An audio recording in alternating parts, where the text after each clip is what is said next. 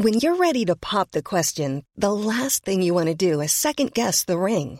At Bluenile.com, you can design a one-of-a-kind ring with the ease and convenience of shopping online. Choose your diamond and setting. When you find the one, you'll get it delivered right to your door. Go to Bluenile.com and use promo code LISTEN to get $50 off your purchase of $500 or more. That's code LISTEN at Bluenile.com for $50 off your purchase.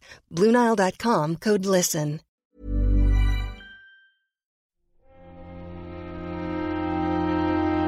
Muy buenas a todos y bienvenidos a El Nexo, una serie de pequeñas reflexiones sobre la actualidad del videojuego.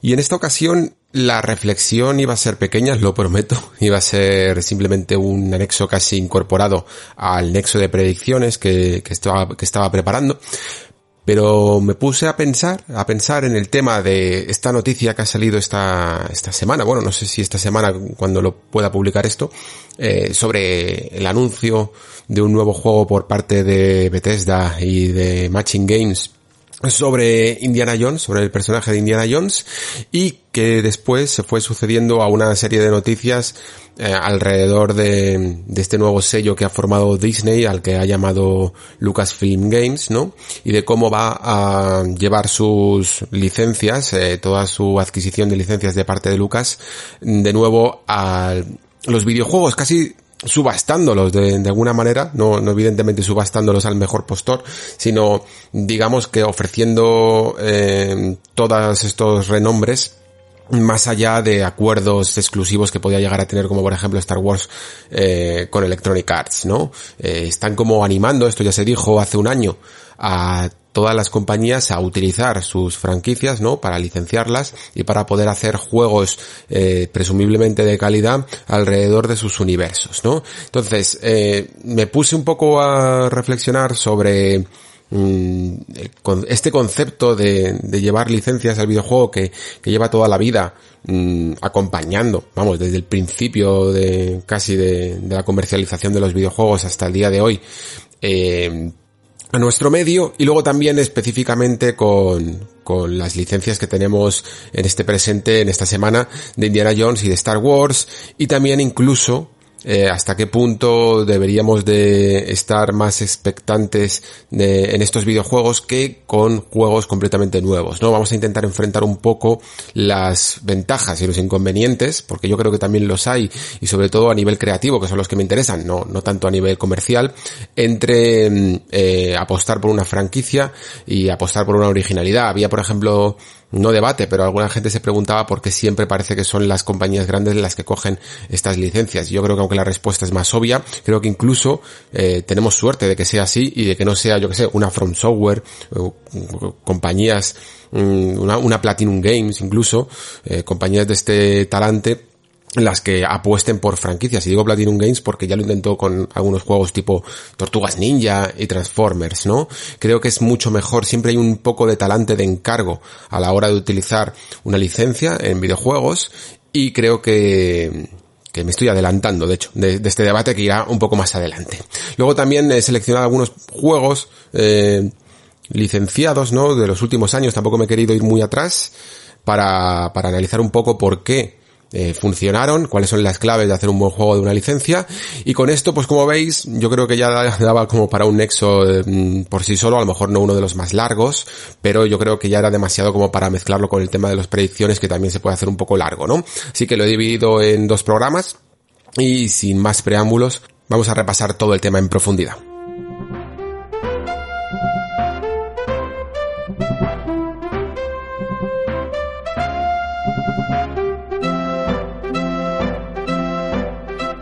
Bueno, si os parece, vamos a empezar con el tema de, Indiana Jones, que creo que es un ejemplo curioso. Creo que a medida que iba pensando un poco en, en cómo podría ser un juego de Indiana Jones, eh, iban saliendo cada vez más, mm, más reflexiones. También a la vez iba leyendo a gente eh, opiniones sobre, sobre cómo de bien sería recibido un juego de estas características.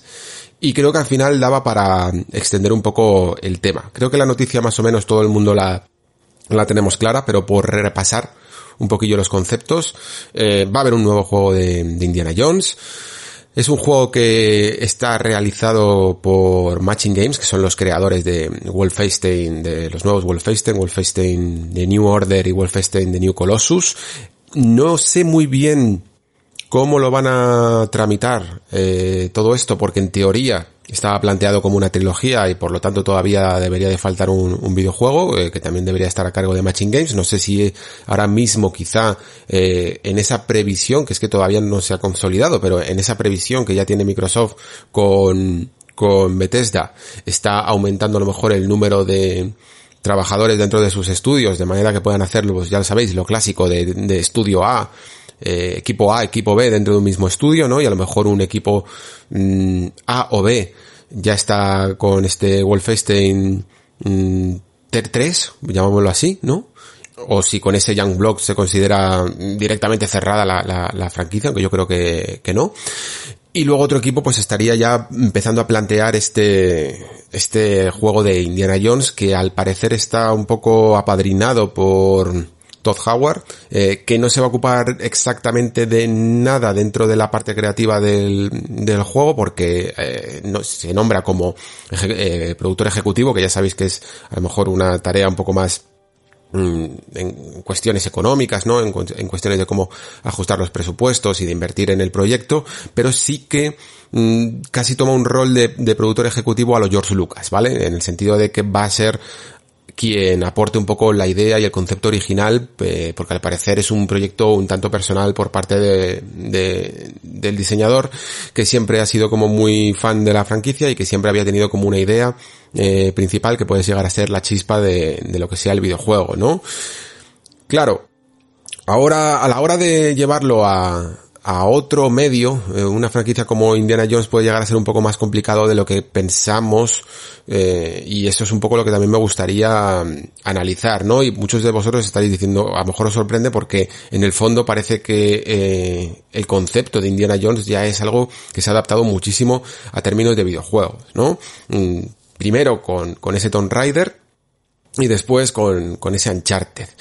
Pero creo que no es tan fácil como parece eh, adaptar este personaje de la pantalla al videojuego. Aunque las películas siempre han sido muy, muy de acción, creo que los tiempos han cambiado y ahora mismo no se puede hacer un videojuego como se hacía antaño eh, centrado únicamente y exclusivamente en la acción. El mejor ejemplo de todos creo que es Uncharted 4, ¿no? Mm, si bien eh, Uncharted ya, ya tenía tres partes, eh, de, con Tomb Raider también han salido innumerables juegos, sí que hemos visto una transformación de lo que se, de lo que debería de ser el género de aventuras puro, ¿no? El, el, de casi estos personajes que aventureros que van en busca de tesoros, ¿no? Porque, bueno, ya sabéis que el género de aventuras en, en videojuegos eh, comprende como muchísimos, mmm, muchísimas ramas del mismo, ¿no? Aventura acción se le llama prácticamente a casi todo, pero digamos que el género aventurero de por sí en, en videojuegos tiene también mucho que ver con, con este concepto de, de herederos de Indiana Jones.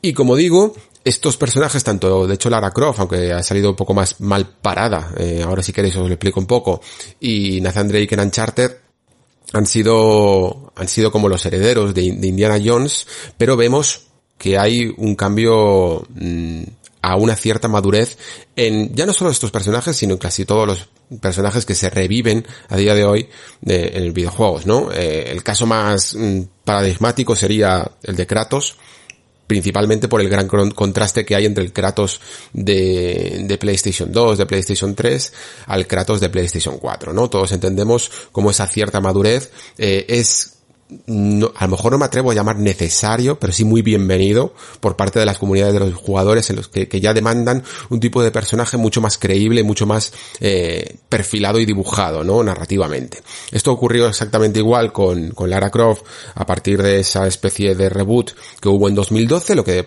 pasa es que, como os decía antes, eh, no, a lo mejor no se consiguió tanto como, como supuso el cambio de Uncharted 1, 2 y 3 a Uncharted 4.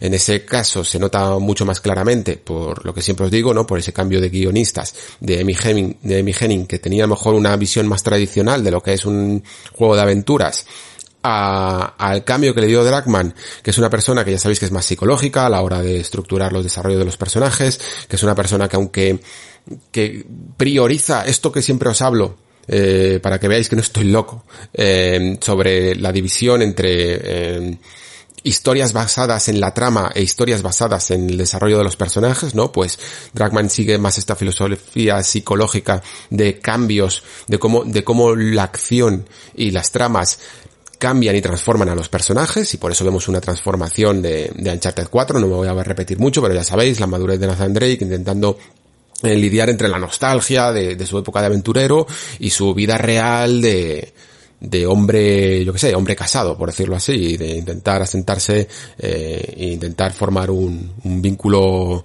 mm, con, con, su esposa, ¿no?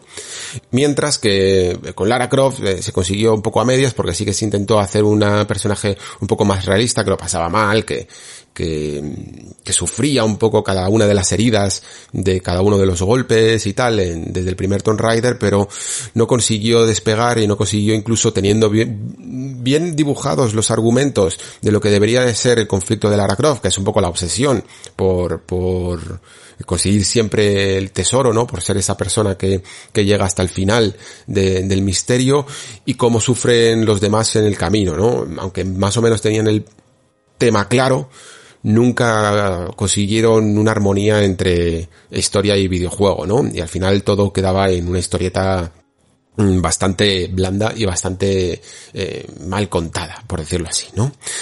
Ahora bien, entonces, volvemos otra vez a Indiana Jones y, nos encontramos un poco con el mismo caso, ¿no? Eh, con un, con un personaje que si bien ha tenido muchísimos, muchísimos videojuegos y algunos de gran éxito, todavía no ha pasado por esta nueva renovación de la narrativa o de las historias, de la maduración de los personajes mm, que hemos tenido un poco a lo largo de la anterior generación. Todos los juegos de Indiana Jones, creo que el último juego de Indiana Jones, si no voy mal encaminado, a lo mejor me equivoco, perdonadme, fue un eh, juego que salió para, no sé si PlayStation 2 y Wii, que se llamaba El Bastón de Reyes, de Staff of Kings o algo así, eh, y que básicamente era un juego licenciado que tampoco tenía mucho, mucho que ofrecer, ¿no? En general, eh, casi todos los videojuegos de Indiana Jones han centrado más en el tópico del personaje que en el personaje en sí, porque aunque las películas de Indiana Jones estuvieran basados en esas mm, películas un poco mm, ligeras mm, de, de sábado de, sábado matinal que había en Estados Unidos en la época en la que George Lucas y Steven Spielberg eran pequeños y, y por lo tanto eran muy muy ligeras, muy rápidas de hacer, eh, no significaba que detrás de ellos no hubiera un guion que dibujara un personaje mucho más, a lo mejor no tan con una perspectiva tan psicológica y tan sufridora como podemos llegar a tener a día de hoy con los personajes que he nombrado, incluso con Kratos o, incluso con, con, Nathan Drake, ¿no? Pero eh, sí que tenía una base de, de lo que de lo que en el fondo han eh, bebido todos estos grandes creadores de la época de los 70, 80, Lucas, Spielberg, a la hora de transmitir, pues yo que sé, el típico camino de la forja del héroe, del héroe de las mil caras de Joseph Campbell, en, en, bueno, pues en sus historias, ¿no? Que es una transformación de cómo un héroe consigue un objeto, ¿no? Y al final, pues vuelve a casa transformado, ¿no? Un poco así. Eh, esto se cumple en el fondo en casi todas las películas de Indiana Jones, que quizá esa es una de las razones por las cuales eh, la cuarta película es no solo la única razón, pero una de las, una de las razones seguro de por qué la cuarta película no consiguió tanto éxito, ¿no? Porque no se trata solo de la acción y de las escenas eh, un poco excéntricas en las que Indy siempre tiene suerte y soluciona la papeleta, ¿no? Sino que se trata también de tener una especie de vía narrativa de hacia dónde va el personaje y por qué quiere ese ese objeto en cuestión, ¿no?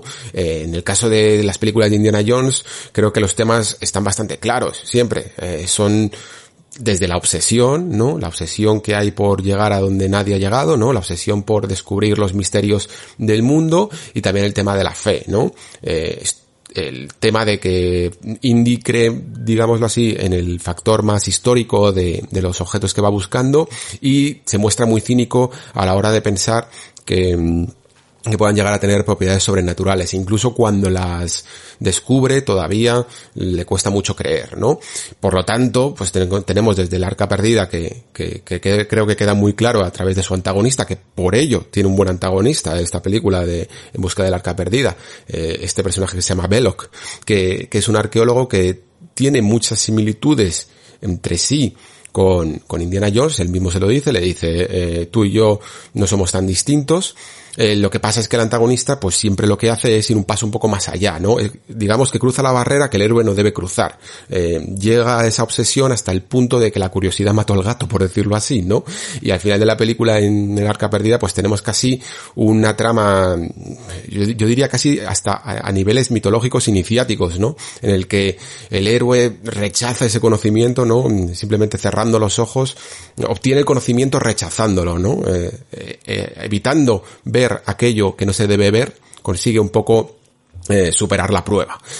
En el templo maldito pues tenemos un poco más, la tengo un poco más olvidada, pero en el templo maldito eh, tenemos un poco lo mismo, ¿no? También eh, Indy rechaza todos los propiedades y todos los poderes y todas las creencias de este pueblo ancestral de la India que venera a unos dioses y tal, ¿no? Y, y luego al final pues casi que tiene que creer un poco para superar el, el el desafío. En la, última cruzada, que, que, por razones que van más allá incluso de la película, eh, es mi favorita porque mm, también en su momento la viví muy fuerte con el videojuego de la aventura gráfica, empecé y tal, pero la última cruzada quizá a mí es la que más me gusta porque es la que maneja estos temas mucho mejor que todas, es como una conglomeración de estos temas que trata Indiana Jones, de la obsesión, y de la fe versus ciencia, ¿no? En el sentido de que tenemos em, la, la obsesión vista desde el punto de vista del padre y cómo lo lleva incluso a un punto de vista muy, muy emotivo y muy familiar de cómo esa obsesión de, o cómo al menos Indy cree que esa obsesión que tenía su padre con el grial y tal les había separado como familia, ¿no? Y luego también evidentemente el tema de la fe, de, no creer un poco en todas estas cosas hasta que tiene hasta tres pruebas de nuevo casi iniciáticas, ¿no? Al final de la película en el que tiene que superar para por fin creer, ¿no? Eh, hay una que es hasta directamente que tiene que ver con esto, ¿no? De tener fe, ¿no? Solo aquel que, que salta de la cabeza del león probará su valía, que dice, y lo que tiene que hacer es una prueba de fe, aunque luego sea un efecto óptico. Y, y por supuesto, evidentemente, pues supera todas estas obsesiones y todas estos desafíos que tiene eh, a nivel psicológico de que él no busca el grial por las razones mm, equivocadas, ¿no? Sino que lo hace por salvar a su padre, ¿no? Y su propio padre también supera la, la mm, obsesión del grial porque lo que no busca es, no busca el objeto en sí, sino iluminación, como dice al final, ¿no? Y por eso, eh, en ese momento en el que Indy intenta coger el grial, eh, es la prueba definitiva de, su liberación de la obsesión del artículo en sí, ¿no? Porque no se trata de conseguir esa copa del objeto físico, sino de conseguir el conocimiento que transmite esa copa. Vale, entonces, ¿por qué os he explicado todo esto? Para que veáis que Indiana Jones no solo es un personaje de una eh, historia de aventuras y de acción eh, digamos, excéntrica de los 80 que no tiene ciertas implicaciones, sino que hay una construcción de personaje y de que hay mm, grandes temas que se pueden tratar a través de algo tan ligero en, teoría, ¿no? Como puede ser las aventuritas, ¿no?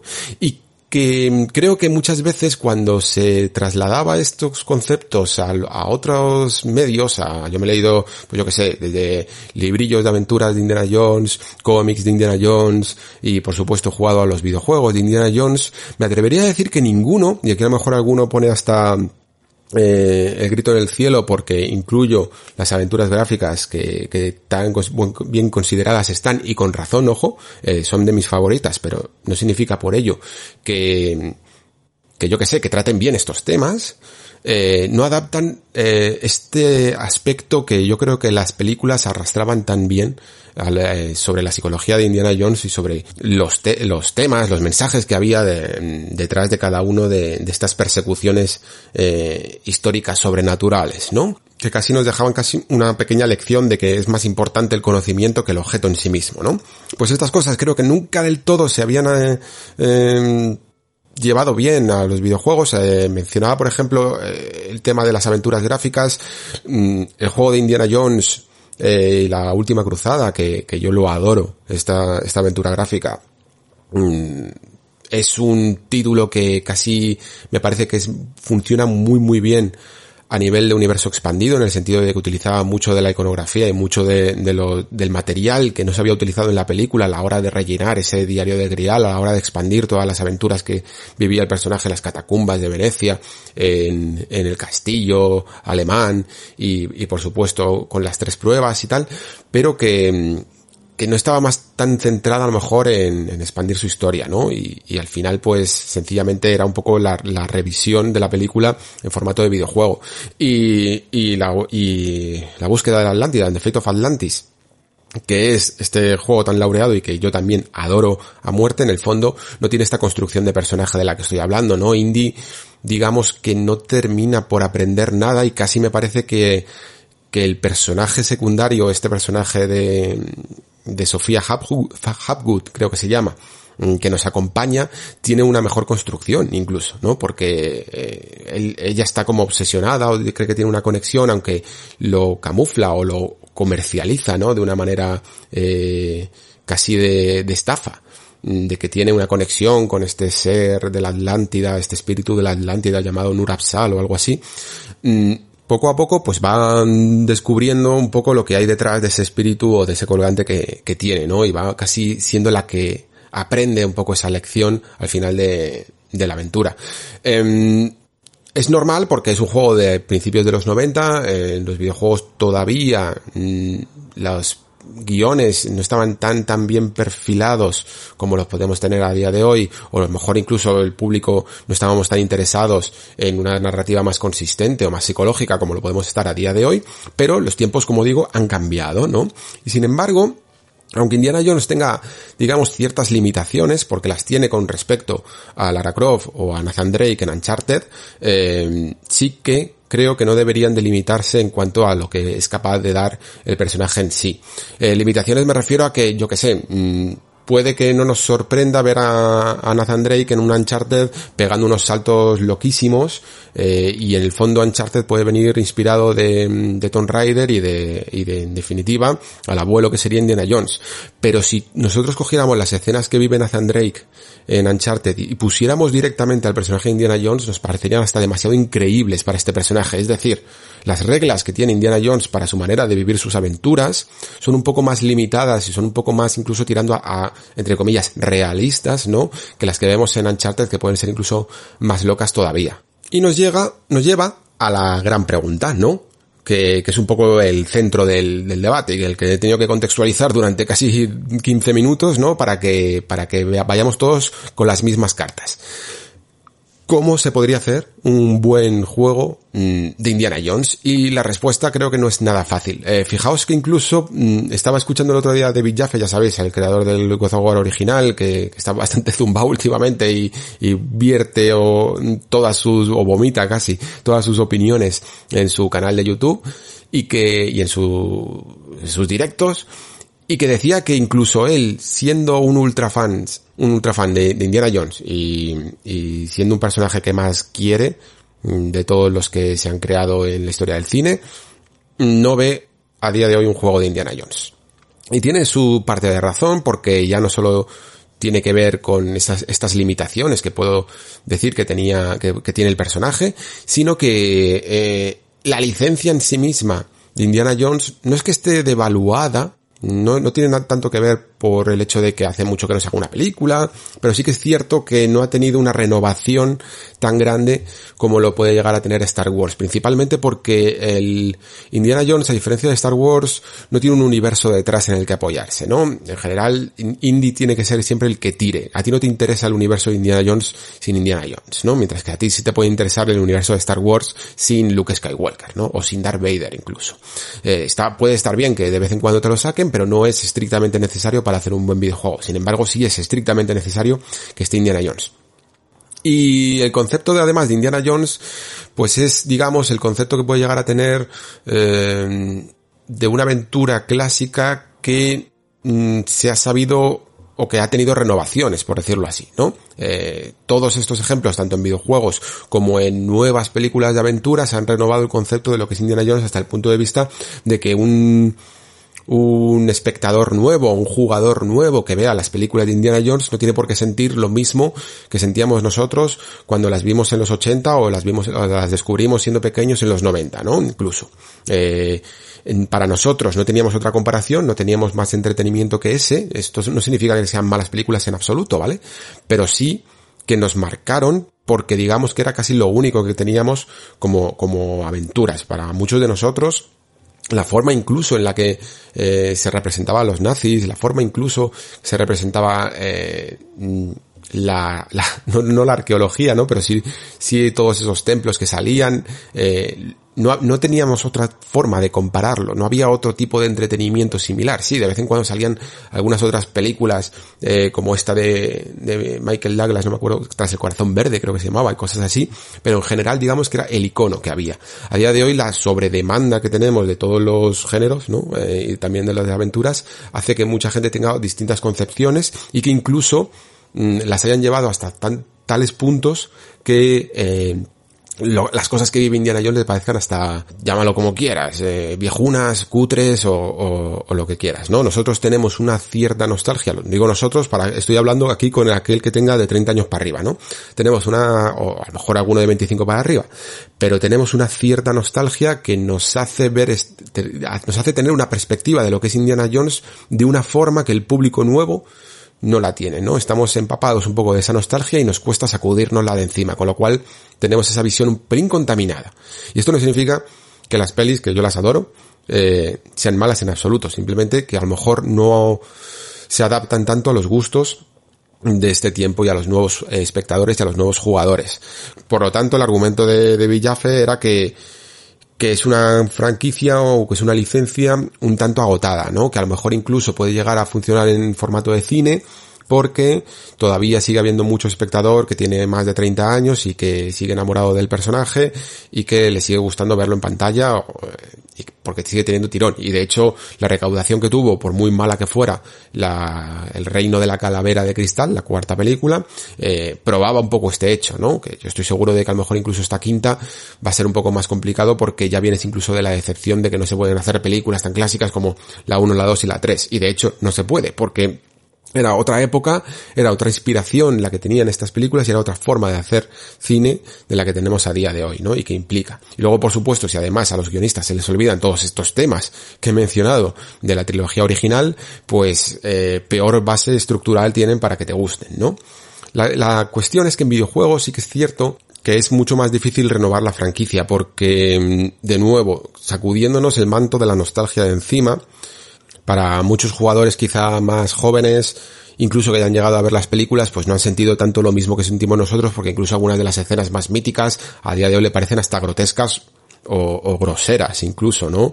Eh, yo personalmente creo, sí que creo que se puede hacer eh, algo muy bueno con, con este personaje en términos de videojuegos, pero creo que para ello evidentemente no vale solo con centrarse en el carisma de, del personaje en cuestión, en, en, su estética iconográfica y en su tipo de aventuras con el látigo y pegando saltos por ahí y, y buscando tesoros, ¿no? Sino que te tienes que centrar también en esta, mm, en estos temas que trataban las películas. ¿Por qué? Porque al final, incluso para, para las películas originales, en los estándares de hoy, Indiana Jones ya era hasta demasiado viejo. Digamos que tenía pues casi cercano, no sé cuánto edad tendrá oficialmente, ¿no? Pero en las películas. Pero digamos que muy cercano a los 40, ¿no? A lo mejor la misma edad que pueda llegar a tener eh, Nathan Drake en Uncharted 4. Y por lo tanto, estos personajes ya no solo se pueden basar únicamente en un juego de acción,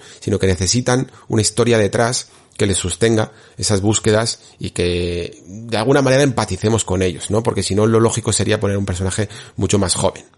Resumiendo, que si, que por este lado de, de, de, la historia o de, o de los temas que trata Indiana Jones, para que funcionara bien el juego, no solo es importante tener una idea en base a qué artefacto va a buscar Indy, sino que necesita eh, todo un trasfondo que lo haga interesante, ¿no? Para que se aproxime más un poco a esa vertiente que abrió Dragman con Uncharted 4, en vez de a los anteriores juegos más centrados un poco en la aventurilla únicamente, que podían ser Uncharted 1, 2 y 3, ¿no? Y luego, a nivel mecánico, también tenemos unos cuantos desafíos, ¿no? De lo que se debería de poder hacer con, con Indiana Jones. Lo lógico sería pensar, ¿no? Eh, porque así parece que lo ha estructurado un poco el género, que estemos hablando de un juego en tercera persona, pues lo típico que podemos estar imaginando de aventura, acción y cosillas así, ¿no? Es fácil pensar así, y yo creo que va a ser así, ¿no? El típico juego en tercera persona. Aunque claro, evidentemente ya estaríamos hablando de un juego que tiene casi unas señas de identidad muy, muy fáciles de detectar, ¿no? Aventura, acción, eh, pequeños momentos de plataformeo, exploración y, cosillas incluso de tiroteos, ¿no? Había una noticia, no sé si era en Kotaku o en Polygon, que decía, mm, no sé cómo decía exactamente, pero decía que era muy fácil cambiar el género de, de Indiana, del nuevo juego de Indiana Jones si era sencillamente quitarle el arma.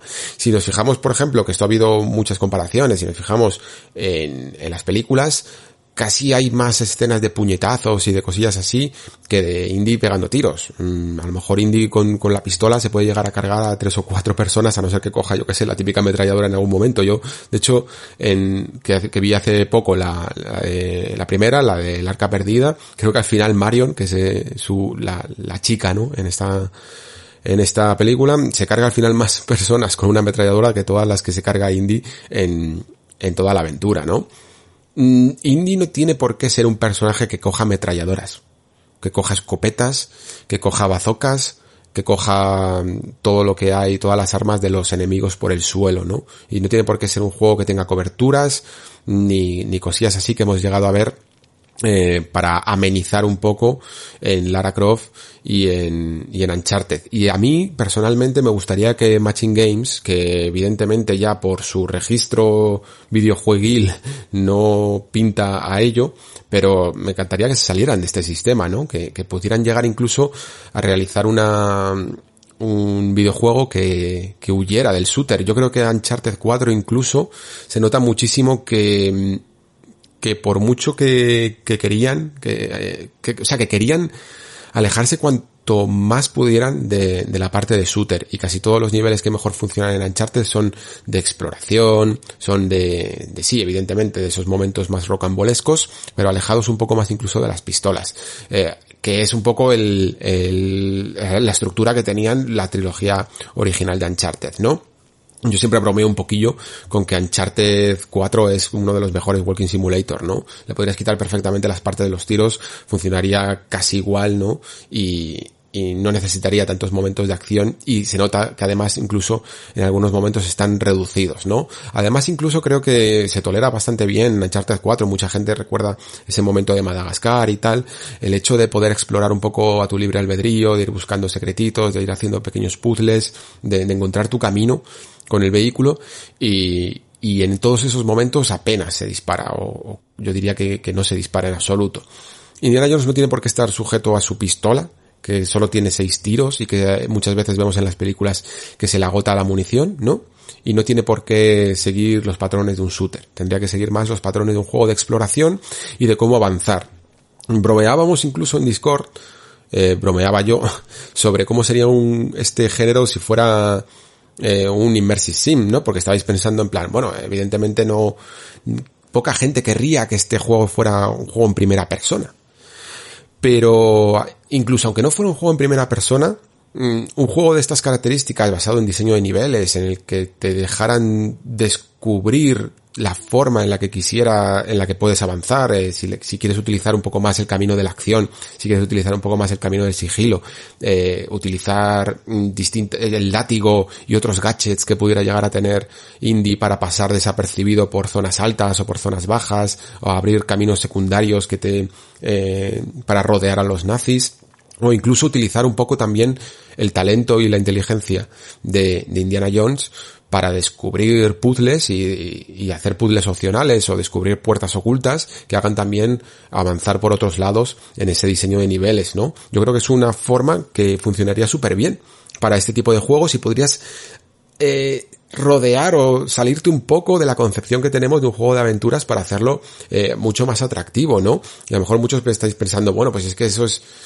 demasiado complicado o o eso no es lo que debe hacer Indiana Jones y precisamente vuelvo al juego de Fate of Atlantis en el que Indy en cierto momento, muy al inicio de la aventura, decide su camino, ¿no? Decide cómo, cómo quieres jugar esa aventura y en un diálogo que tienes que elegir, puedes elegir tres caminos. Puedes elegir el camino que se les llama, mm, no sé si canónicamente, pero el camino de la inteligencia, que es ir solo de, eh, solucionando los puzzles más complicados. El camino de la acción, que es ir un poco más a puñetazo limpio, aunque también tiene otros puzzles.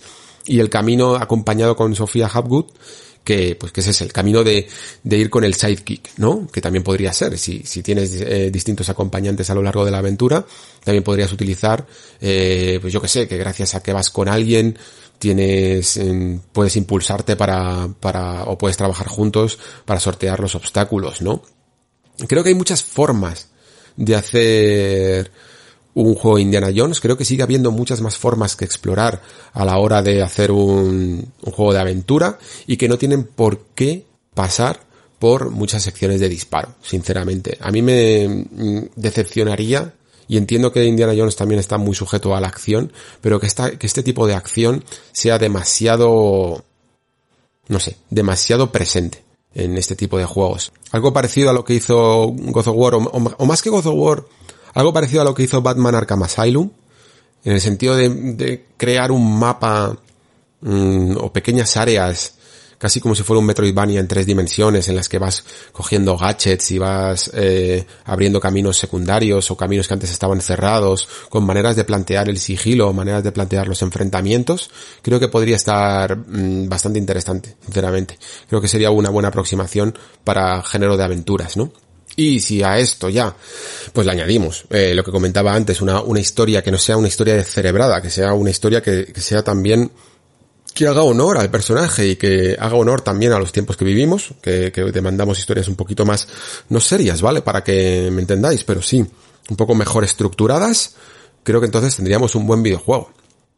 La cuestión es hasta qué punto y hasta qué cotas quiere llegar eh, Bethesda para hacer este videojuego. Creo que también sería Mm, de rigor hacer un poco la prospección de, de quién tuvo esta idea originalmente, ¿no? Porque de nuevo pasamos por la etapa en la que Microsoft oficialmente todavía no ha comprado Bethesda, aunque sí que la ha comprado, pero, pero el acuerdo creo que hasta mediados de año, no sé exactamente cuándo, mm, no se formaliza, pero no sé exactamente si esto puede llegar a ser un movimiento de Microsoft ya, o que, que haya puesto incluso la pasta de por medio, para, mm, para hacerse con algunas licencias por parte de Disney y, y tener un no, no, quiero llamarlo contrincante, ¿no? Pero sí que tener un cierto juego de acción-aventura parecido a Uncharted, pero dentro del ecosistema eh, de Xbox, ¿no?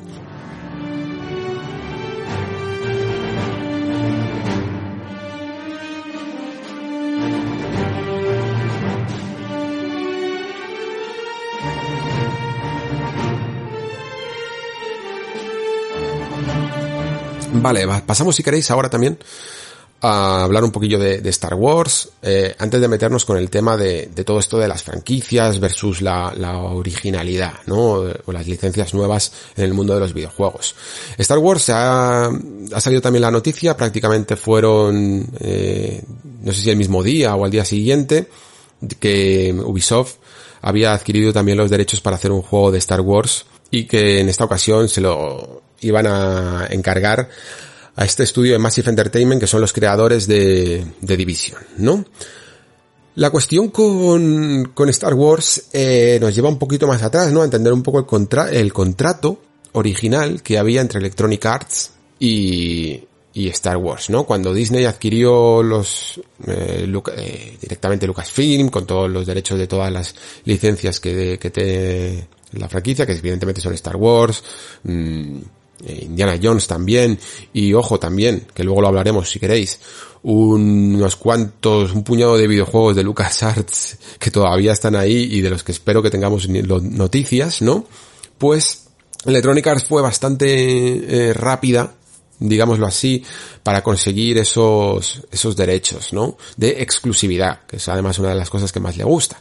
Eh, quedarse con, con la idea de, quedarse con, los derechos para poder hacer todos los juegos de Star Wars en exclusiva. Este contrato se firmó, si no me recuerdo mal, si no me falla un poco los datos, en 2013 y por lo tanto, y era un eh, acuerdo de una década.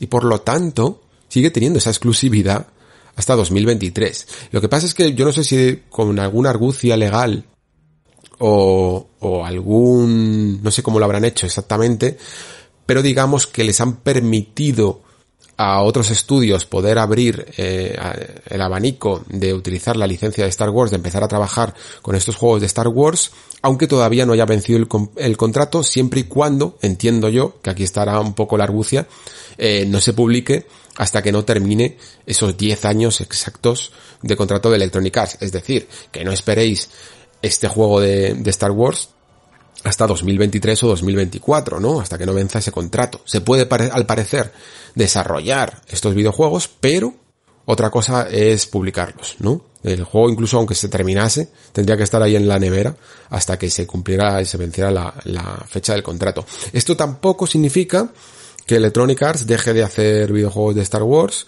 principalmente, mm, bueno, por dos razones. La primera, porque sigue teniendo ese contrato, evidentemente, y, y, por eso han salido a la palestra diciendo con sus declaraciones que van a seguir haciendo juegos, porque evidentemente todavía tienen que exprimir ese contrato, pero luego también porque incluso al principio ya sabéis que se especulaba con que, bueno, con que Electronic Arts en el fondo había cogido esta, este, esta exclusividad de otra manera de hacer las cosas en 2013 y que cuando se puso este nuevo presidente mmm, decidió que tampoco era tan interesante y, decidió en el fondo no currárselo tanto con la licencia, no hacer un poco lo mínimo exigible y ya está, ¿no?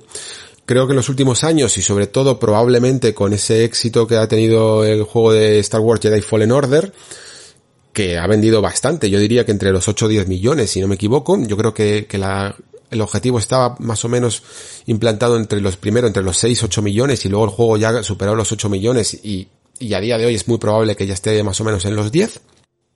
Pues digamos que fue un éxito quizá mucho por, por encima de las previsiones iniciales en un, lo que es una producción en el fondo bastante barata porque Respawn la verdad es que trabaja rápido, trabaja bien y tampoco digamos que requiere de, de una millonada para hacer sus videojuegos, ¿no? Mm, no son como los grandes, lo que se le llama casi un cuadruplea, por decirlo así, ¿no? Sobre todo que no te metes en estos proyectos tan arriesgados y que esperas sacar tanto más rédito todavía, eh, tipo Destiny y cosas así hacen juegos single player, mm, cerrados, eh, y que, digamos así, tienen una producción relativamente asequible.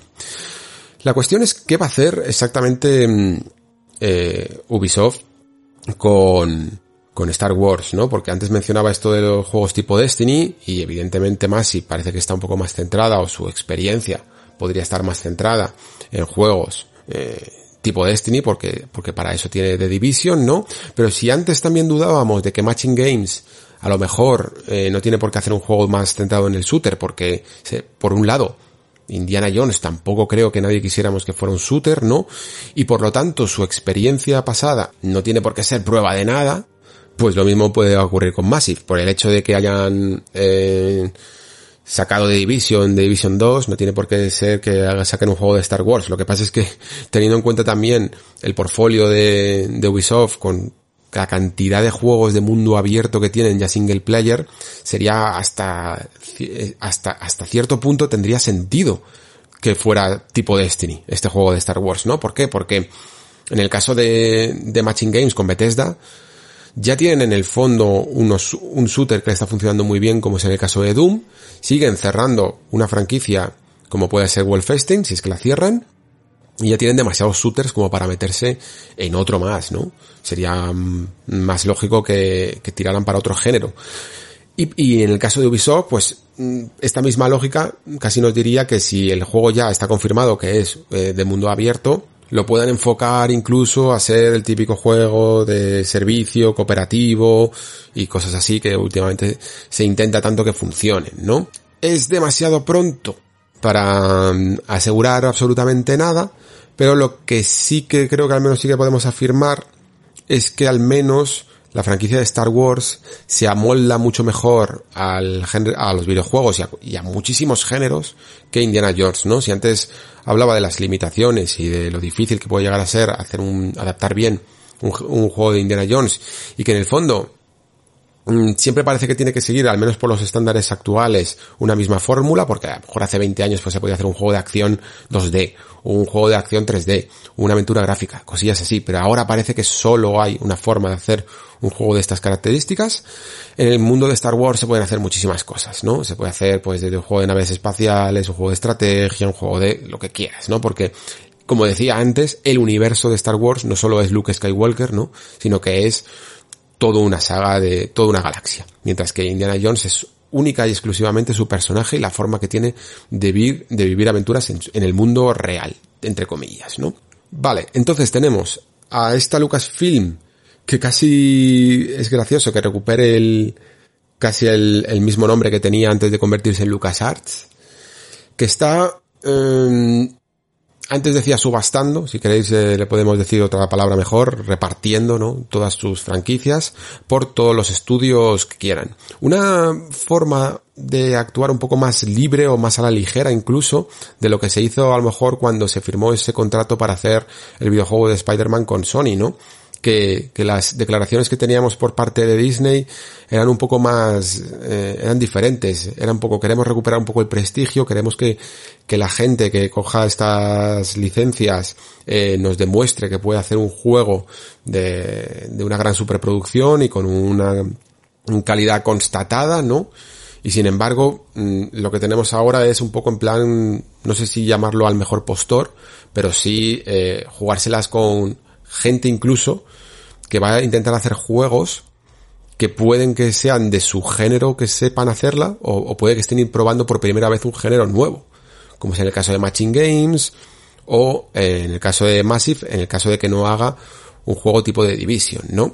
Insomniac no solo había demostrado ya incluso con Sunset Overdrive que sabía manejarse un poco en mundo abierto, con un juego más ligero de, con un personaje muy ágil, sino que además tenía toda la, superproducción de Sony de una first party detrás. Yo por mi parte, ya casi, ya que están repartiendo todas sus licencias a que a quien la quiera, eh, espero que liberen mm, esos derechos, bueno, no liberar esos derechos, pero sí que escuchen más a, a otras compañías que tengan interés en rescatar licencias del pasado de LucasArts, eh, como pueden, originales incluso, como pueden llegar a ser Monkey Island, eh, Day of the Tentacle, mm, Day of the Tentacle Maniac Mansion, o, Full Throttle o cosillas así, ¿no? O Green Fandango. Y de hecho, casi me aventuraría a decir que buena parte del, bueno, de la trayectoria, a lo mejor, no lo sé cómo, cómo puede llegar a ser esto, de Double Fine pueda venir por aquí, ¿no? Eh, Double Fine está ahora mismo terminando Psychonauts 2 y es uno de los pocos estudios de Microsoft, que ya sabéis que lo compraron, mm, que ahora mismo no tiene, digamos, anunciado su próximo proyecto.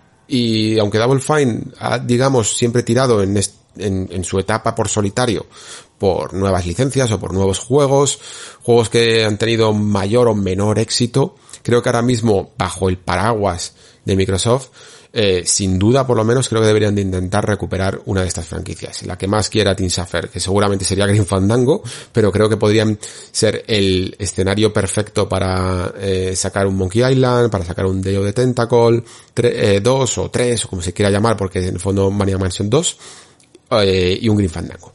Creo que tendrían la oportunidad perfecta, ya que por fin Disney, que antes es que no es que no quisiera ceder sus licencias, sino que directamente las obviaba. Ahora parece que está un poco más abierta con, con la creación de esta especie de canal que es Lucasfilm Games para, para otorgar las licencias, ¿no? Creo que sería una buena eh, acción por su parte también centrarse en algunas un poco más pequeñas y no sencillamente en las marcas más grandes. Vale, hablaba, mm, pasando ya un poco a este tema de las franquicias, ya veis que estamos a todo el programa hablando de estas licencias, Hablaba un exdirectivo de Naughty Dog, perdonad que no he apuntado el nombre, de que mm, estamos demasiado emocionados quizá, ¿no? Con, con estos juegos licenciados, cuando lo que necesita el mundo del videojuego es un poco más de originalidad, ¿no?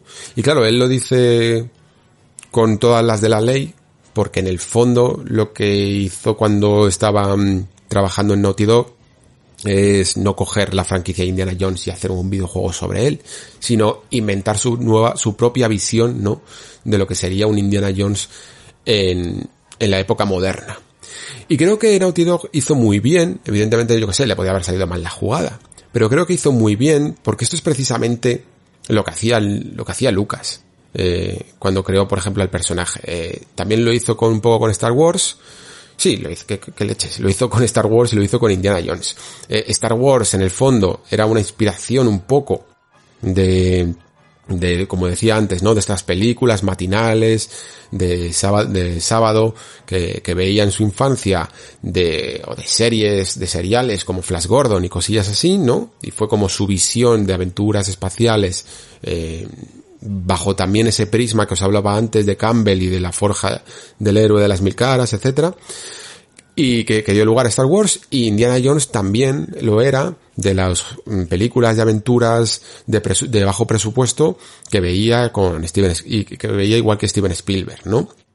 No hicieron, no cogieron a Flash Gordon ni cogieron a estos héroes de estas películas para mm, licenciarlos y hacer su propia visión, sino que inventaron sus propios personajes basado en estos conceptos que luego expandieron, ¿no? Y Naughty Dog en el fondo hizo exactamente lo mismo. Eh, pudo coger el concepto de Indiana Jones y lo llevó a su propia visión e incluso no se centró en seguir su propia visión, sino que lo renovó con Uncharted 4, ¿no? Eh, hasta The Last of Us se podría decir que es su propia visión del universo zombie, sin utilizar a los zombies y sin licenciar The Walking Dead.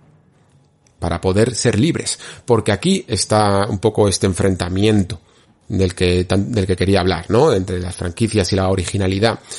Que mm, las franquicias tienen muchas ventajas, pero también tienen, como decía antes, limitaciones. Tú no puedes hacer cualquier cosa que quieras con Indiana Jones. Tú no puedes yo qué sé, eh, casar casi a Indiana Jones, ¿no? Porque Indiana Jones tiene casi un patrón de que cada película tenía eh, una protagonista distinta femenina, porque eso también incluso lo dicen un poco en el making of, ¿eh? ¿eh? Es parte de la personalidad del personaje y de hecho el sello de Lucasfilm Games que se ha creado básicamente es casi como el departamento de continuidad de Star Wars. Está ahí un poco solo para no solo asesorar, sino asegurarse de que sus licencias se utilicen del modo correcto. Es decir, que no te pases de listo, que no, que no hagas, que no seas demasiado creativo. No puedes hacer que Indiana Jones muera, por ejemplo, ¿no? No puedes hacer que Indiana Jones, eh, yo qué sé, es que cualquier cosa que se os ocurra, decida abandonarlo todo y dejar de, de ser aventurero, por ejemplo. A lo mejor incluso debido a, a la cuarta película no puedes hacer que Indiana Jones tenga un hijo diferente al que tiene. Porque ya entra dentro de un canon de cómo deben de ser las cosas, ¿no? Y con Star Wars sucede un poco lo mismo también. No puedes inventarte cómo es ya la parte posterior a la nueva república o cosillas así. Ya tienes que incluir la primera orden y todo ese conflicto eh, porque el canon funciona de esa manera. Te tienes que, digamos, mm, tienes que asimilar eh, que, hay unas normas y que hay unos límites, ¿no? Por lo tanto, no puedes llevar esa creatividad a donde tú quieras. Eso es una de las cosas que más me gusta de Uncharted 4, ¿no? Que incluso llega a romper con esos con esos cánones. Mucho de, muchos videojuegos o muchas licencias tienen este afán del continuismo absoluto, ¿no? Y por lo tanto, eh, los personajes no pueden morir o no pueden eh, siempre, siempre tienen que dejarlos un poco en el punto de partida, por decirlo así, ¿no? Para que siempre puedan vivir una, una nueva aventura. Y Uncharted 4, estoy intentando hacer muchos esfuerzos por rodear los spoilers, aunque seguro que todos lo sabéis. Pero Uncharted 4 digamos que rompe con todo eso, al menos de una manera elegante. Mm, esas son algunas de las limitaciones que tiene hacer unas franquicias. ¿Cuáles son los beneficios que tiene? Pues que ganas mucho dinero. Directamente directamente. El ejemplo más claro es Jedi Fallen Order que he comentado antes, ¿no? Tú puedes hacer un juego, Jedi Fallen Order está bien, pero tiene, tiene muchísimas cosas que, que yo creo que lo alejan de la excelencia. Creo que es un juego muy poco inspirado, que coge demasiadas fórmulas de muchos videojuegos, que no tiene un combate mm, tan pulido como los juegos en los que se inspira, ¿no?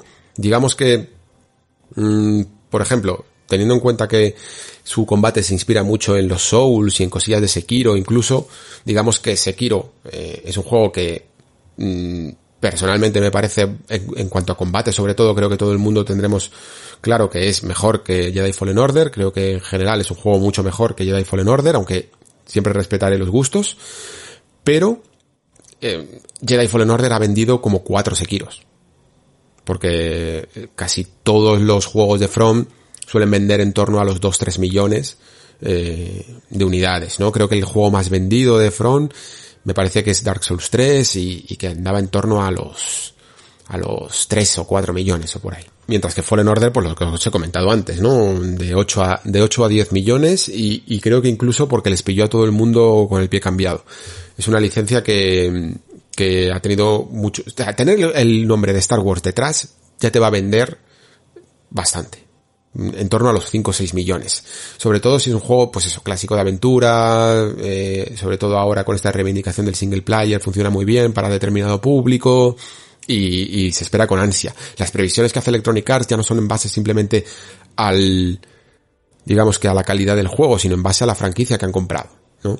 Cuando, cuando te hace una previsión de 5 o 6 millones de unidades, te lo hace en base a lo que supone esa franquicia en términos de videojuego, ¿no? Pero ¿qué ocurre con las licencias? Pues que aunque vendan muchísimo, muchas veces lo que ocurre es que eh, se sabe tanto hasta qué punto van a vender que mm, la propia producción, la producción ejecutiva de los mismos no presiona tanto o no busca tanto crear una obra increíblemente compleja o increíblemente original o que sea transformadora o reivindicativa o relevante en el mundo de los videojuegos, ¿no? Es, decir, es muy difícil que veamos un, yo que sé, un Death Stranding, eh, o incluso un, un God of War, o, o un Sekiro, cosillas así, en un juego basado en una licencia. Porque mm, cuando tú tienes una nueva licencia, digamos que tu carta de presentación es la calidad, es únicamente la calidad. No te conoce nadie, no tienes Mm, nombre hecho ni nada y por lo tanto es el juego el que tiene que hablar por ti mismo, ¿no? Pero cuando tienes una licencia detrás es como tener una cama, eh, que te va a un colchón, que te va a, asegurar un determinado número de ventas y, con, y además un público bastante agradecido que a poco que le, que le des un poco lo que quiere, ¿no? Que puede llegar a ser pues fanservice, con un mínimo de calidad en las mecánicas y tal, ya va a quedar agradecido, ¿no? Eh, Jedi Fallen Order es lo típico que podemos decir. si Jedi Fallen Order se llamara pues lo que iba a ser en el fondo, porque el juego de, de Respawn, Jedi Fallen Order, iba a ser un juego original con una franquicia nueva. Si fuera un juego que no tuviera una licencia detrás, creo que hasta cierto punto podemos llegar a admitir que se le hubiera mirado más, eh, se hubiera separado más el grano de la paja, por decirlo así, ¿no? Que se le hubiera mirado un poco más las costuras que puede llegar a tener en ciertos momentos, pero que sin embargo, gracias a ese atractivo que tiene de ser un juego de Star Wars, se le puede hasta llegar a dejar pasar porque, bueno, pues en el fondo estás viviendo un poco, eh, estás rindiéndote en otras cosas, ¿no? Estás viendo una aventura de Star Wars que no siempre se hace. Eh, esto por, añadir ya la nota al pie para que me terminéis a lo mejor de crucificar, pero lo dije ya en el podcast de Off Topic, es un poco lo que creo que pasa en Mandalorian, ¿eh? Creo que Mandalorian si mm, se basa mucho en ser un producto de Star Wars y que a nivel estructural y a nivel narrativo la temporada 2 a lo mejor no está tan, tan conseguida y no sería tan defendida, por decirlo así. La cuestión, volviendo al tema es que parece que estamos viviendo una nueva era de licencias. Aunque las licencias siempre han estado en el mundo de los videojuegos, creo que durante la última generación eh, se fueron viniendo a menos. Mm, no recuerdo muchos juegos de la anterior generación que estén basados en licencia y que hayan conseguido un grado de calidad mm, tan, tan, tan llamativo, ¿no? Eh, tendremos a lo mejor el ejemplo, yo que sé, de, bueno, no lo voy a decir porque, porque luego voy a mencionar algunos juegos de los mejores juegos licenciados, ¿vale? Pero digamos que, que el videojuego necesita menos o ha necesitado menos de licencias de lo que creemos, se ha basado mucho más en sus propias licencias, se ha basado mucho más en reinventar las propias fórmulas de, de, sus franquicias, como por ejemplo podemos ver en God of War o podemos ver incluso en Assassin's Creed, que se van renovando las mecánicas, ¿no? Es mucho más importante en el mundo de los videojuegos la forma en la que se hacen estos juegos que los mundos o, las licencias de los mismos, ¿no?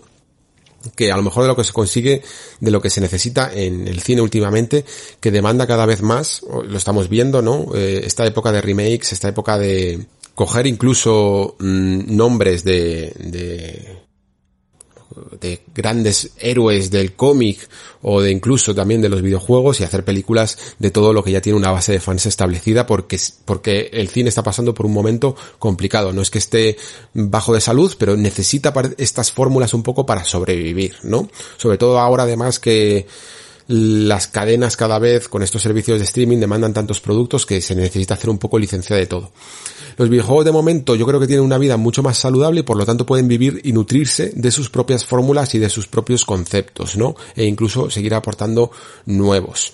Y creo entonces que en parte eh, este ex directivo de Naughty Dog tiene un poquito de razón porque me acuerdo de una de las frases que decía, que dijo más bien, eh, Yves Guillemot, eh, ya sabéis, el CEO de Ubisoft, la anterior generación, cuando estábamos haciendo esta transición de la generación anterior a la que ya nos ha dejado, que, que este momento, ¿no? De la Next Gen era el ideal, era el idóneo para plantear nuevas licencias, ¿no? Porque en los videojuegos siempre ha habido como un miedo que yo diría que ya aborda lo irracional a las nuevas IP, a, los nuevos nombres. Y digo que cada vez menos fundado porque mm, yo tengo la sensación, o la fe al menos, y, de verdad que creo que cada vez hay más pruebas de ello, que los jugadores somos bastante más abiertos de mente que, que a lo mejor el público de otras artes, porque, sobre todo del cine y series, etcétera, porque a lo mejor es un público más casual, ¿no? Todo el mundo se puede acercar muy fácilmente a Netflix, hay, hay públicos de todo, y entonces en el momento en el que te resuena un poco un nombre, yo que sé,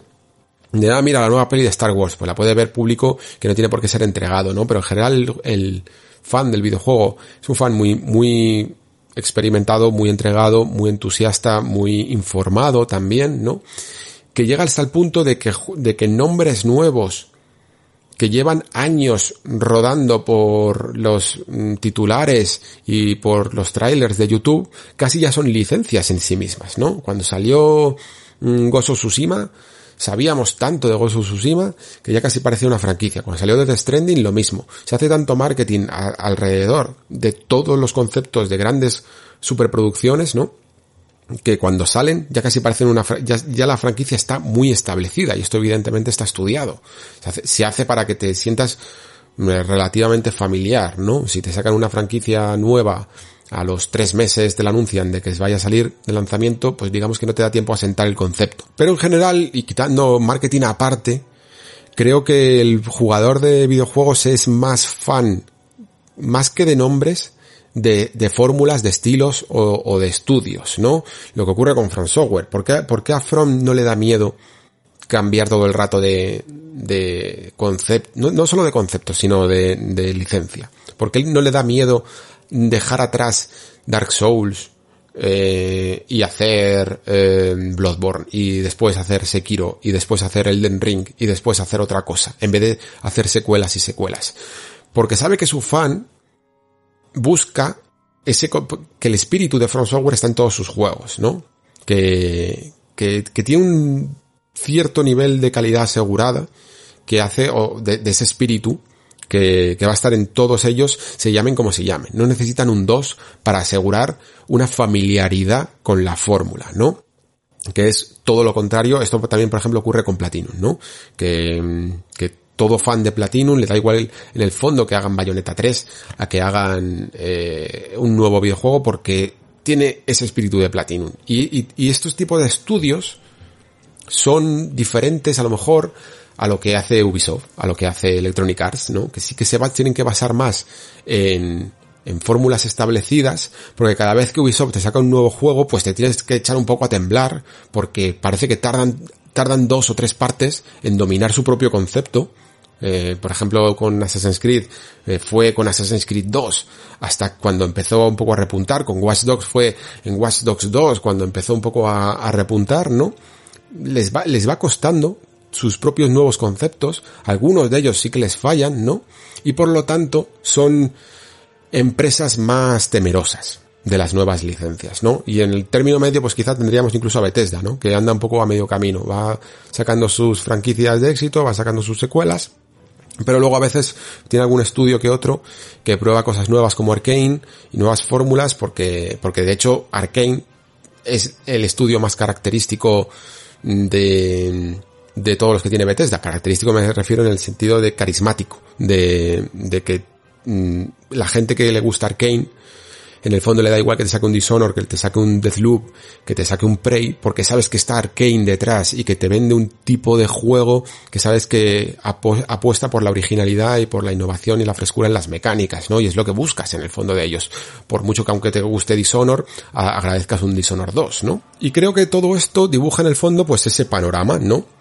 Cuanto más temerosa o menos carismática es una compañía en el fondo, más se apoya en estas licencias. Y por lo tanto, mm, a mí personalmente me cuesta del todo entusiasmarme con, con las franquicias, ¿no? Porque suelen estar producidas y desarrolladas por, con mucha presión, con elementos que ya sé que van a tirar a ser un tanto formulaicos y a lo mejor no es lo que más busco en un videojuego. Quizá por ello el, el juego Indiana Jones es el que más curiosidad me ofrece, pero no tanto solo por la franquicia en sí, sino que también, sino porque puedo llegar a confiar un poco más en Matching Games e incluso en Bethesda a la hora de darles un poco más de carta blanca para, para hacer un concepto un pelín más original, incluso aunque se tengan que atener a las reglas de, de lo que es el universo de Indiana Jones, pero fijaos lo difícil que es en el fondo hacer un juego, un buen juego de una, de una licencia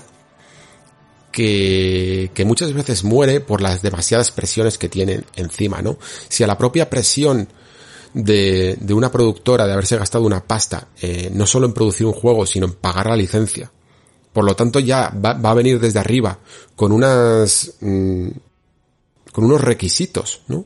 Con unas presiones puestas sobre el estudio desarrollador. Le pones también a la propia, en este caso Lucasfilm, que, que tiene también su manera de, de que puede darte cierta libertad a la hora de hacer las cosas, pero siempre va a estar supervisando que no te salgas demasiado del, del patrón, ¿no? De lo que es, del espíritu de esa franquicia.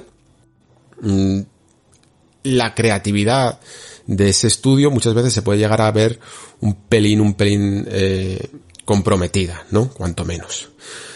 Por lo tanto, es complejo, es complicado que salgan muchas, muchas obras eh, buenas de juegos licenciados. Eh, la, la, probabilidad yo diría que, es hasta cierto punto baja. No significa, a ver, buenas a lo mejor me he pasado, ¿vale? Porque buenas en el fondo son casi todas, pero me refiero más a ese grado de excelencia que muchas veces buscamos en los videojuegos, ¿no? Esas obras que puedan llegar a pasar a la posteridad o que supongan un antes y un después o que cuanto menos eh, lleguen a lo más alto y eh, pasen a la historia, por decirlo así, ¿no? Pues yo puedo entender que un juego como Battlefront 2 guste a día de hoy cuando ya estará bien arreglado y fuera de todo el tema de las cajas de botín y que sea un gran juego. Pero personalmente no me atrae porque a lo mejor su concepto, primero, su concepto de multijugador no me atrae, está bastante revisitado y se basa, se basa en muchos otros conceptos de lo que la propia DICE ya, ya inventó con, con eh, Battlefield, perdón, que se me olvidaba. Y luego de su campaña, sinceramente, eh, he intentado probar unas horas y no me gusta en absoluto cómo está escrita, ni, mm, aunque, aunque me interese un poco lo que cuentan, pero no me parece un producto digno de Star Wars, sinceramente.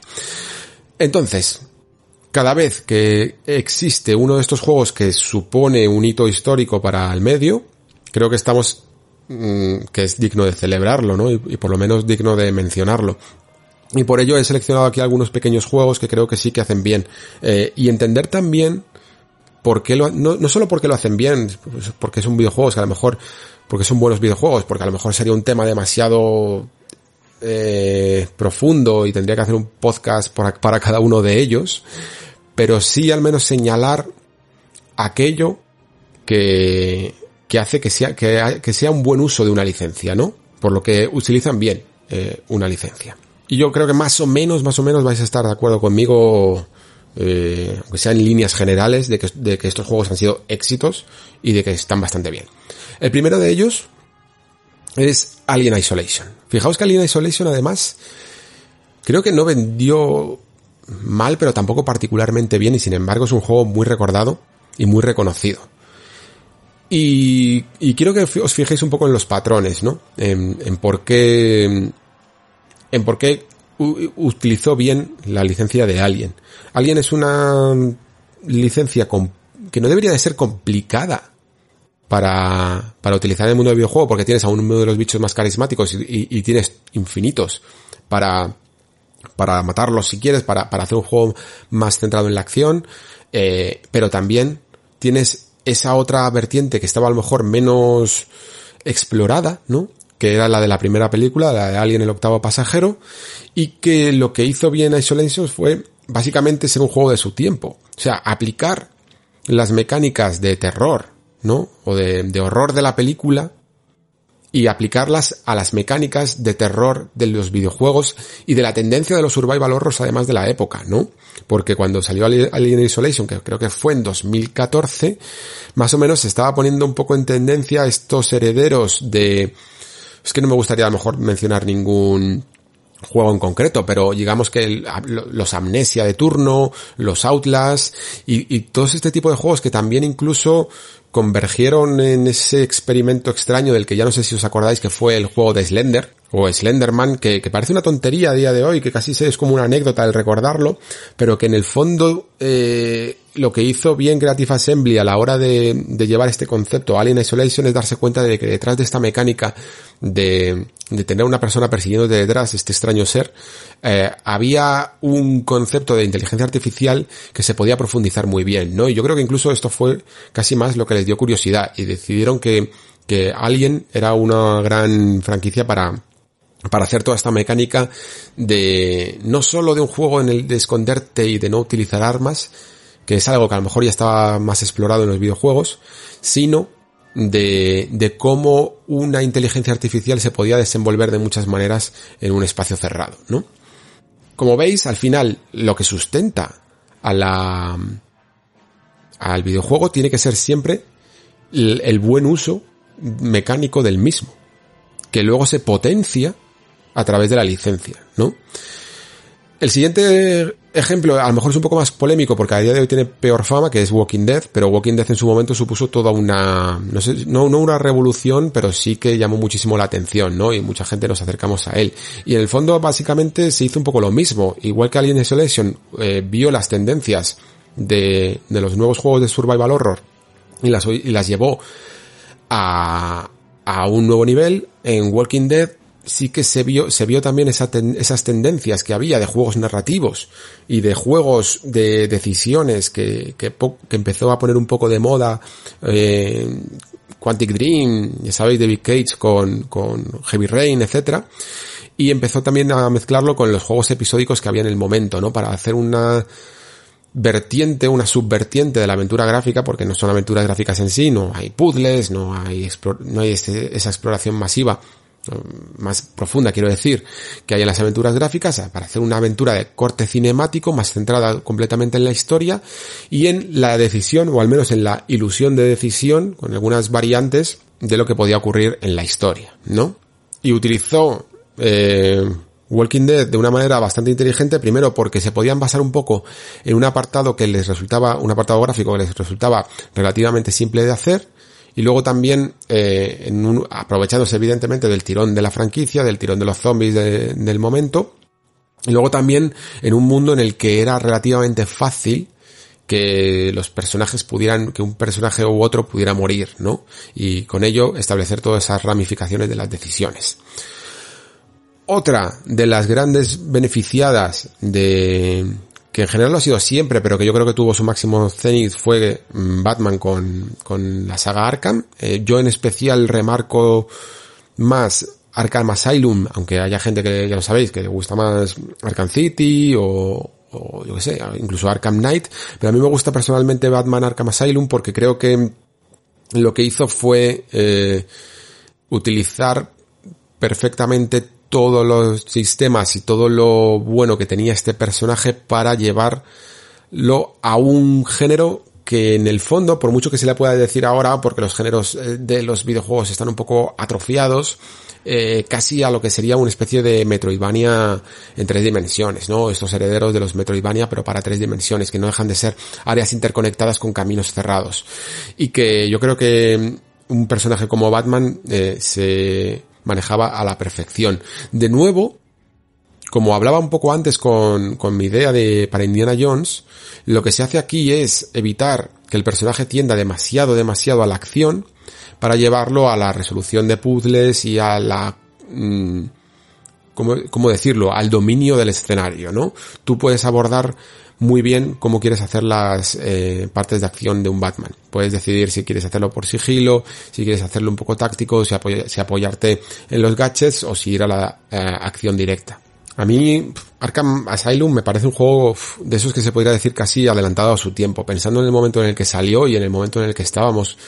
Me parece, me parece que incluso a día de hoy todavía estamos explorando conceptos que este juego ya manejaba, ¿eh? O sea, estamos todavía, eh, agradecidos, por decirlo así, con el buen diseño de niveles que tiene un juego como, como God of War, como el nuevo God of War, cuando en el fondo eh, todos estos juegos, eh, incluso los nuevos Tomb Raider y tal, son herederos de lo que hizo Batman Arkham Asylum. En un entorno, por eso digo cerrado y por eso digo que me gusta más, porque Arkham City, ya lo sabéis, lo lleva un poco más al mundo abierto y el mundo abierto en el fondo no está del todo tan aprovechado. Otro juego que creo que, que hizo un gran uso de una licencia es eh, Knights of the Old Republic, Caballeros de la Antigua República, y lo hizo porque quizá fue el primer gran ejercicio de crear un universo, no, un universo expandido, por decirlo así, mm, que ya lo tenía, que ya era algo que se empezaba a despuntar en Star Wars, ya lo llevaba haciendo desde los 90 con los libros, con los cómics, etcétera, pero que en los videojuegos todavía no se había explorado demasiado. Sí que es verdad que poco a poco, incluso en Star Wars, iba, iba viendo ejemplos de juegos como Jedi Knight y tal, pero que eran juegos un poco más centrados en la acción y que incluso a día de hoy los recordamos como que tenían más historia de la que tenían. Os lo digo por experiencia porque los intenté revisitar hace poco y aunque mola el personaje de Kyle Katarn y todo lo que hay con su historia y tal, pero en el fondo tienen menos historia de lo que parece, mientras que Caballeros de la Antigua República es un compendio directamente, es como una Biblia de toda una época que no sabíamos ni que existía en su momento con, de, la antigua república de Star Wars, ¿no? De, todo lo que había antes del imperio miles de años atrás, ¿no? Y esta fórmula de Bioware creo que la, clavaron porque básicamente lo que hicieron fue, eh, de nuevo, utilizar lo que ellos sabían que tenían que hacer, o sea, lo, lo que era el espíritu de su compañía, ¿no? Que, que, eran juegos de rol profundos, basados, muy basados en la narrativa y en los diálogos, como Baldur's Gate, etcétera, aplicado una licencia que yo creo que les vino muy bien como pivote para volver a hacer lo mismo más evolucionado en el futuro con sus propias nuevas licencias. Fijaos qué curioso aunque Baldur's Gate mm, ya era una licencia de Dragones y Mazmorras, eh, digamos que tenía esa, un poco esa creatividad, ¿no? Del estudio de, formar y de montar una historia detrás de, esa licencia, de una nueva campaña de rol, a la hora de, utilizar, de cambiar completamente de motor y de, de empezar a hacer sus propios juegos con Mass Effect, con Dragon Age, decidieron todavía utilizar una licencia eh, como Star Wars, ¿no? Para mm, ir transformando ese motor, para bajar la cámara, para dejar de, utilizar una perspectiva más isométrica, para hacer un juego mucho más cinemático, con, con diálogos, con, con planos centrados en los personajes, ¿no? Y se utilizó todavía eh, todo este mundo de Star Wars para, digamos, no tener que hacer tanto trabajo de preproducción, ¿no? Porque ya el trabajo era demasiado excesivo. Eh, luego cuando llegó Mm, luego una vez dominado, digamos, todas estas técnicas de cómo transformar el, mundo, el juego de rol más tradicional, más casi 2, d o bueno, ya habían llegado al 3D con Neverwinter Nights, pero más isométrico clásico, a, la nueva generación, por decirlo así, a, la nueva, a su nueva evolución, ya empezaron a, a, trabajar en Mass Effect, que era un juego más centrado en la acción, que incluso, a lo mejor tenía incluso menos profundidad en las mecánicas de rol, mientras que se iba haciendo esa gran preproducción de Dragon Age y de todo un mundo creado eh, originalmente por ellos mismos, que yo creo que siempre fue también un poco el sueño de, de Bioware con Dragon Age Origins, ¿no? Y ese Star Wars Knights of the Old Republic eh, fue ese pivote que les permitió hacer esto y que bueno, que a día de hoy está considerado como, como uno de los mejores usos de una licencia y uno de los mejores juegos de Star Wars directamente.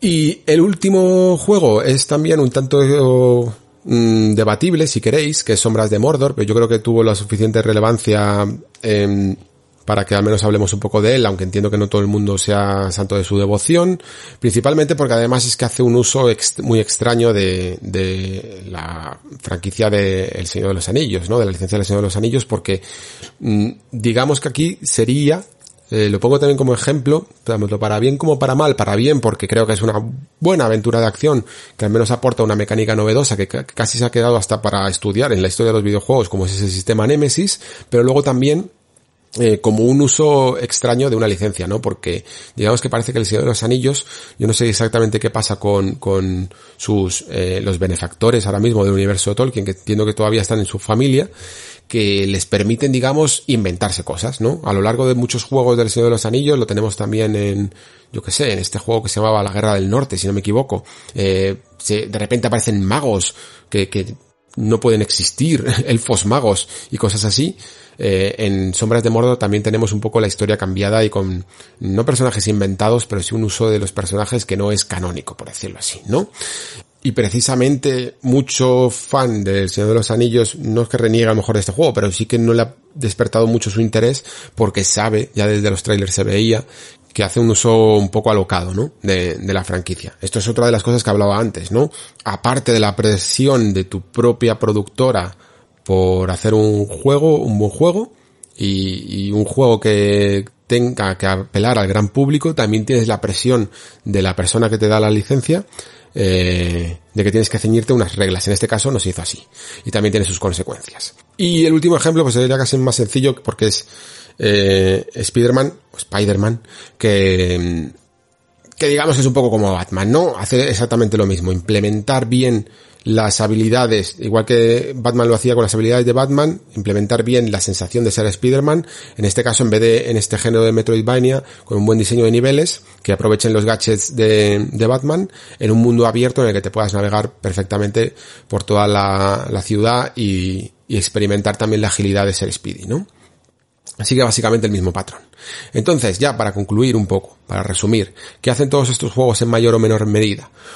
Utilizar la licencia de la que hacen, que hacen uso, eh, que, han, que han adquirido, de una manera muy creativa, huyendo al máximo de lo que ya se ha contado, de lo que ya se ha explorado en la franquicia, en la rama principal.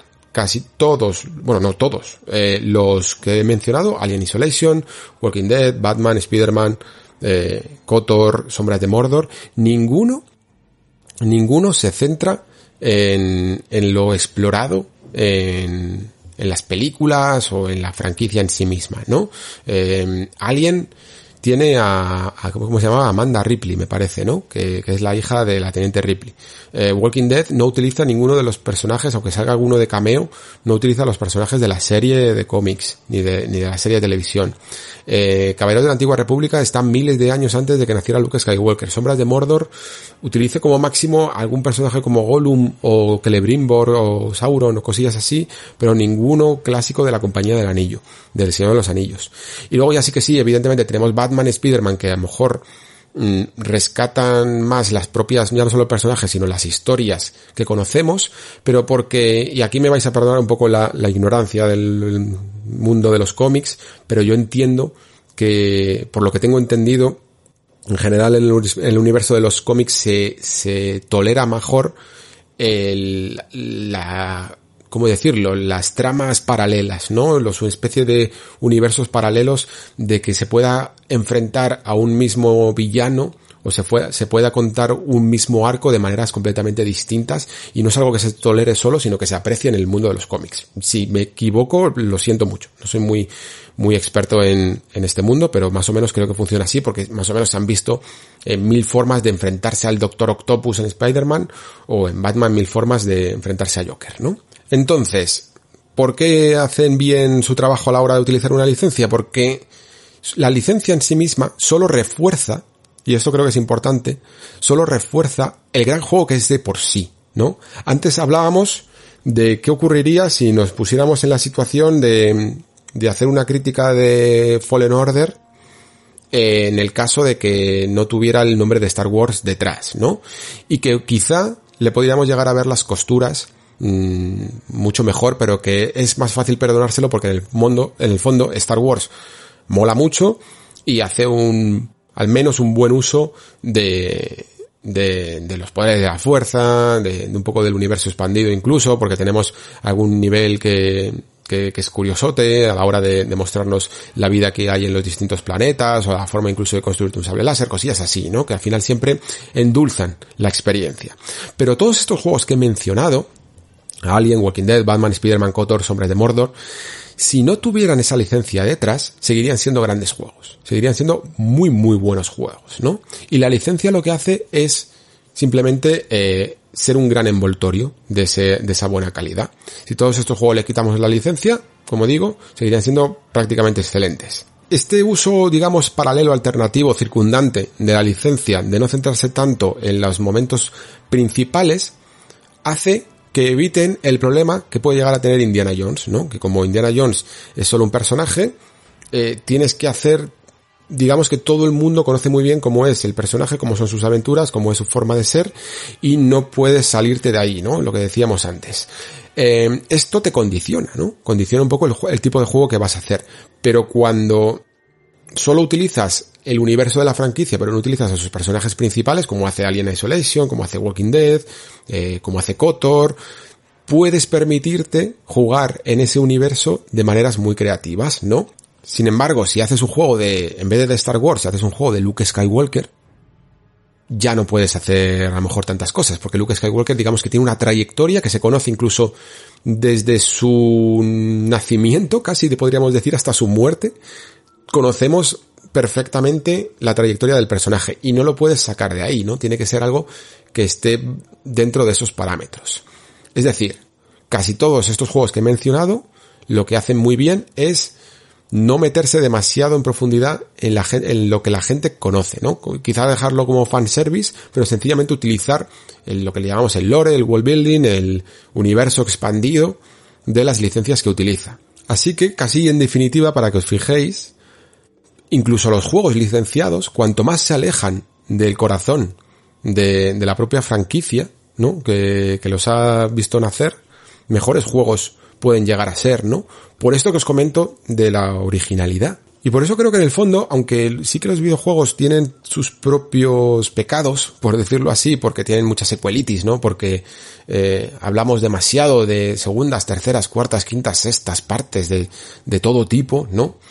Pero sí que creo que en el fondo deberíamos de agradecer que en los videojuegos tengamos cada vez más nuestras propias licencias, ¿no? Que sigan saliendo, que sigan reutilizándose, que sigan transformándose. Creo que que, esto va más allá incluso que, un solo personaje, como hablábamos con Nathan Drake o con, o con Kratos para God of War, sino que lo podemos llegar a ver incluso en Resident Evil. Resident Evil es una franquicia que se ha transformado y retransformado con el espíritu de su tiempo, ¿no? En base a un poco a las inquietudes de los propios desarrolladores del momento, ¿no? Y por cerrar un poco el círculo, esto nos vuelve a llevar a Indiana Jones. No sé exactamente cuáles son las inquietudes de, de los fans de Indiana Jones del momento con el personaje. No sé si, si buscan eh, sencillamente un juego que, que tenga ese ambientillo de, de, su momento, que sea casi una reminiscencia de esa forma de hacer, eh, de vivir las aventuras de, del personaje de los 80, o si puede llegar a tener un componente evolutivo, algo más modernizado, no sé exactamente tampoco lo que tienen pensado para la quinta película, si simplemente quieren intentar replicar un poco la misma fórmula o la quieren un poco renovar, pero como veis es más complicado, más complicado renovar eh, las licencias que ya están establecidas cuando vienen de otros medios que cuando el propio videojuego en, en sí mismo se recicla, ¿no? Está muy bien, en definitiva, que, que tengamos licencias de cosas que, que, en el fondo, bueno, apelan un poco a nuestra nostalgia o apelan un poco a nuestro fanservice, pero creo que la fórmula del videojuego en sí misma, las, la, la originalidad en sí misma de nuestro medio, es la única forma, porque es la más libre, de crear una, una obra maestra sin, sin ambajes, vaya, porque porque en el fondo, oye, a lo mejor se puede hacer, pero por muy bueno que sea Batman Arkham Asylum, muy bueno que sea eh, Spider-Man, por ejemplo, siempre tienes que hacer pequeñas concesiones, ¿no? No, no vas a matar a, al bueno de Speedy, ¿no? No, no vas a matar a Bruce Wayne, eh, aunque, bueno, a lo mejor en algunos cómics se, se, puede llegar a hacer, pero digamos que no es lo que el público demanda de estos videojuegos y por lo tanto ya siempre estás un pelín, un pelín condicionado. Aún así, no es un, no es un debate que traigo, no es una reflexión que traigo para dar una conclusión. No creo que exista una postura correcta y otra incorrecta. Creo que las dos más o menos eh, nadan bien a la, a la, par, ¿no? Pero sí que creo que vamos a ver una tendencia a, utilizar más licencias en la, en la actualidad. Porque quizá por los tiempos en los que vivimos, ahora eh, necesitamos, no es que necesitemos, pero eh, volver a tomar ciertos riesgos puede llegar a salir demasiado caro, va a ser cada vez más complejo en este año 2021, lo vamos a ver, mm, vamos a ver bastantes retrasos, vamos a ver bastantes complicaciones en ciertos productos y que muchas veces el apoyo de una licencia te puede dar un, un rédito para ciertas compañías, ¿no? Eh, contadme vosotros también qué pensáis de, de, ello. Como os digo, no puedo daros una conclusión al respecto, solo os puedo dar un poco las ventajas y los inconvenientes de cada una de, de estas formas de hacer videojuegos, apoyarse en una franquicia o apoyarse en la creatividad de una licencia propia y decidme qué, os gusta más. Yo creo que en general en el nexo el talante que nosotros mismos tenemos suele ser más apoyado en la originalidad, evidentemente, pero como veis, no hacemos ascos tampoco a, a los buenos juegos cuando tienen una licencia detrás, porque para eso los he querido nombrar. Y nada más por mi parte. Eh, esto, como veis, se me iba a ir un poco ya de madre el tema, así que he tenido que retrasar el programa que estaba un poco en preparación, que es el de las predicciones, que solemos tener ya, sería el tercer año consecutivo. Todas las temporadas del Nexo han tenido la suerte de empezar un poco este año nuevo con un programa de, de predicciones y las de este año van a ser un tanto complejas por lo que os comentaba antes, porque es muy probable que todavía el tema de la pandemia nos afecte con prácticamente casi la totalidad del 2021 y por lo tanto eh, las predicciones que he recopilado de algunos analistas y algunas que incluso quiero aportar yo Mm, pueden tener que ver un poco con, este, con estos tiempos convulsos. Me era un poco difícil mm, hacerme ya un programa de a lo mejor 3-4 horas y mezclar estos dos temas en un único nexo, así que los he tenido que partir y espero que hayáis disfrutado de este bloque. Sin más, muchísimas gracias por estar ahí, muchísimas gracias por escuchar. Se despide Alejandro Pascual. Hasta el próximo programa.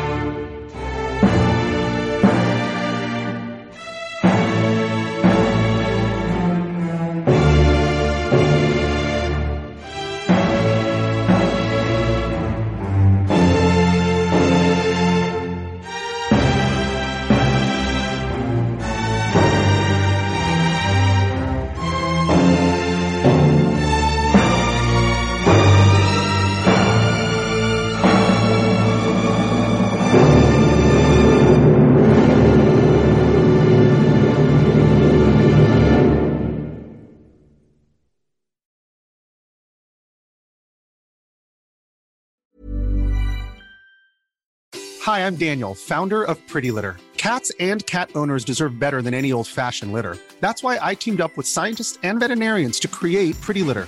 Its innovative crystal formula has superior odor control and weighs up to 80% less than clay litter. Pretty Litter even monitors health by changing colors to help detect early signs of potential illness. It's the world's smartest kitty litter.